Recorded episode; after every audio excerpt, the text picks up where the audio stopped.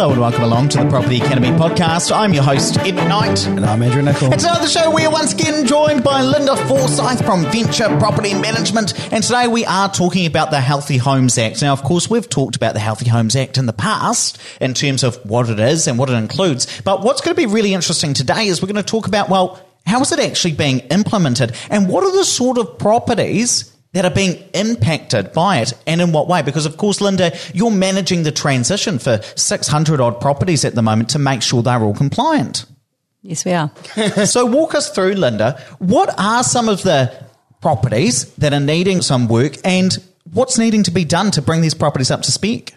Okay, so it's interesting in the fact that if you've got a brand new property, you assume that these properties are going to meet the healthy home standards. What we're finding is that there's little bits and pieces in every single house pretty much, probably 80% of houses that aren't actually meeting the standards.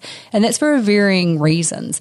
One can be insulation. We have had circumstances where the insulation has been signed off and for one reason or another hasn't actually made it into that ceiling cavity. And so we've got all the paperwork saying it's there when the healthy home assessor's been through it hasn't actually been there. And actually, that's quite common when a market is booming. So, for example, I've heard of instances uh, in places like Tauranga where they'll have building companies and the council just uh, hasn't had time to check it off, and so they've sent a photo and it's been signed off. And or if builders are wanting to save money, they'll put the insulation, whip it out afterwards after it's been inspected, and chuck it in the next house. And so it's a little bit sneaky. And of course, you wouldn't know unless you had that check later on. But yeah, these are brand new houses that you're talking about where the insulation is not there.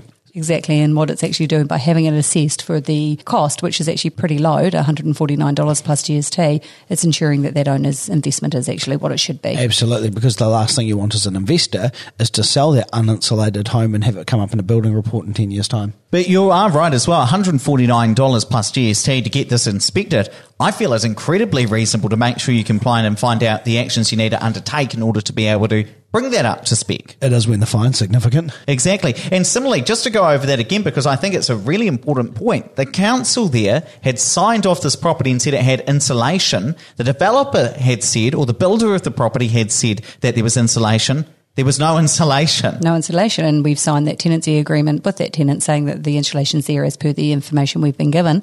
And so that opens up again a worms for the owners and the property managers as well. So, walk us through. I know there is a big issue around heat pumps as well within healthy homes, and there's some interesting quirks in terms of old versus newer properties and how heat pumps operate. Talk to us about these. So, the heat pump area that is being assessed is the living area. And so, if the living area is open plan. And if it's got stairwell, a landing, if it's got a hallway that hasn't got a door, then all of that area is taken into account. And what that is actually doing is making it that that heat pump isn't big enough to heat that area. And so they're actually being declined on the assessment because of that open plan design. If you've got an older property where the lounge is going to be deemed to be the living area and those doors shut, it's only a three by four or a four by five room, then that heat pump is going to be sufficient. And so the older house generally is passing, whereas the newer houses that are open plan are failing. Isn't that an interesting quirk as well? And you were saying before that there is an, a relatively small property you're managing that requires a very, very large heat pump. Yes, and so there is that discussion going on at the moment about the heating tool being overspec and I know that people are talking to the government about it, and there's a company called Tenancy Practice Services that are actually yeah. having a chat to the government about it. And that's uh, probably a good idea because I know from personal experience as well, some of the smaller units, they're saying they need a six kilowatt heat pump, which is massive overkill, and I think you'll have a lot of owners who will have bigger heat pumps in their tenants' properties rather than their own. Exactly. And similarly, I've also heard about extractor fans. And just before we hit record, you're talking to us again about extractor fans that haven't been fit properly and are only being found out now. Yes, and that is the good thing about these healthy home assessments. As much as, again, as I said, they're brand new properties. What we are finding is that there have been things that haven't been put in properly, and so really this is making sure that the property that the owner's got is of good quality and things are working as they should be. So we have found that extractor fans, the ducting in the ceiling hasn't actually been attached properly, and so you might be taking all that moisture out of your kitchen and your bathroom, and what it's doing is actually going straight into your ceiling and not going out, and so it's making the ceiling area damp. It's causing mold and mildew. And that's being picked up in houses that are only 18 months old. If you hadn't picked that up for 10 years, that house would be very badly damaged from that. Yeah. And Andrew, walk us through, because I know that people listening to the show right now are going to be thinking, well, how has this not been picked up earlier? And what's the liability for, if it was, say, a new house, what's the liability for the developer in this instance? So yeah, we handle for clients who have purchased through our system any defects and maintenance that needs to be dealt with. And actually, I can think of one instance, Linda, you know exactly who I'm going to talk about, where a tenant had complained a number of times about moisture in the house, and we, as a company, actually paid to get a builder's report done to check this out. It was a relatively new house, a few years old, and the building report came back fine. And then we actually ended up engaging a second building report, which found that the trap, the water trap, so where your shower connects to the wastewater pipe, wasn't connected properly. And so wastewater was, as in from the shower, was just coming out and underneath the house. And over time, that just created a high amount of moisture in the house. And whilst we were running dehumidifiers to kind of deal with this, you were never going to be able to keep up with the litres and litres of water which was being stored under the house. So in that instance, with a bit of strong arming from me and from Linda's team, we managed to get the builder to go and remedy all of that, but it was quite significant cost for that building company. Would that not fall under the 10 year master build guarantee?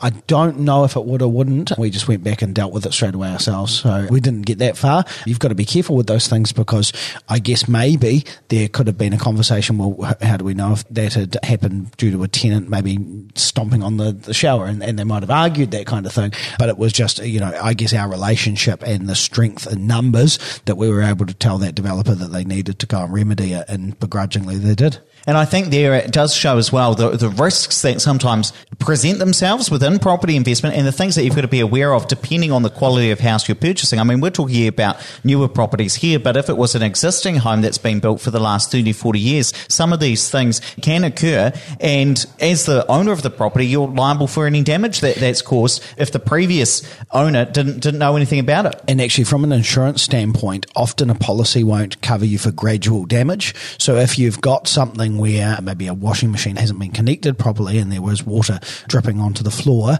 and then it eventually causes the floorboards to rot and it costs quite a lot to remove it, that's usually on you. So you can have a separate landlord's policy to make sure that that is covered. But just as a side note. Yes, that's called hidden gradual damage, I believe. I think Tower, in the episode we did probably about 100 episodes or so ago, my memory, I think was uh, Tower does have hidden gradual damage within that policy as well. Linda, it is really interesting, the Healthy Homes Act. What else are you seeing that's needing to be brought up to speak for properties?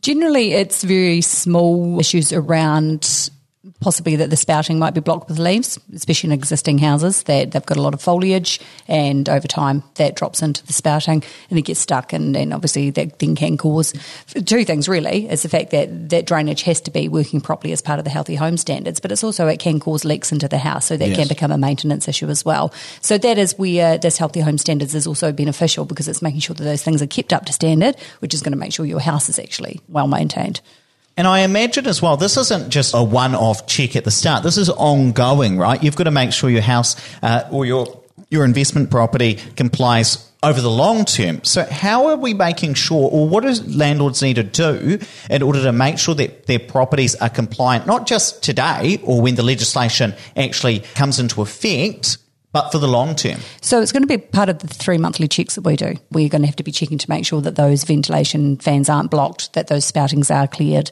that these things are all in place. They are saying that we will need to get the insulation checked on a regular basis. We haven't actually been told how often that needs to be done, but it could be every three, every five years.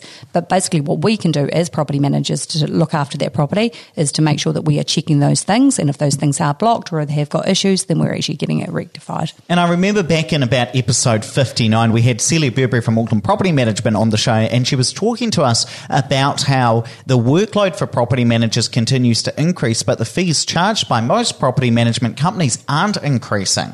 That's correct. And I think that landlords probably need to respect the fact that the service they're getting for their money is increasing, whereas the payments that they're making for that isn't necessarily increasing. And it is falling back on property managers to, to pick up that slack. Absolutely. The property managers need to be more and more vigilant, and, and we are. And we're all very, very pleased to be doing our jobs. But yes, it is definitely becoming more of a job. And this is why, I mean, for that, again, we I said in a previous episode, $35 a week to have someone else worry about this stuff, that's money well spent in my view. And I personally have somebody doing it for me Yeah. my own investment property. I don't look after mine. I have somebody else making sure that they tick all those boxes for me because I would be exactly the same with my own property. I would probably Leave it. think I'll get around to Yeah, doing it yeah. because I'm too busy doing everything else. Yes. Um, and so I have my own property under management. Is that based in the same city that you live in? Yes, it is. That's amazing. Fantastic. Let's wrap it up there, but please don't forget to rate, review, and subscribe to the podcast. It really does help us get the message out to more people. And hey, if you want to learn more about property with Andrew and I, why not come along to our free in-person Property Academy podcast live events? These are happening in Christchurch, they're happening in Wellington, and they're happening in Auckland mid-October. That is the 20th, 21st, and 22nd. Now, come on, guys, register for your tickets. They are completely free. I'm going to drop a link into the show notes, or just go to opespartners.co.nz slash pod event.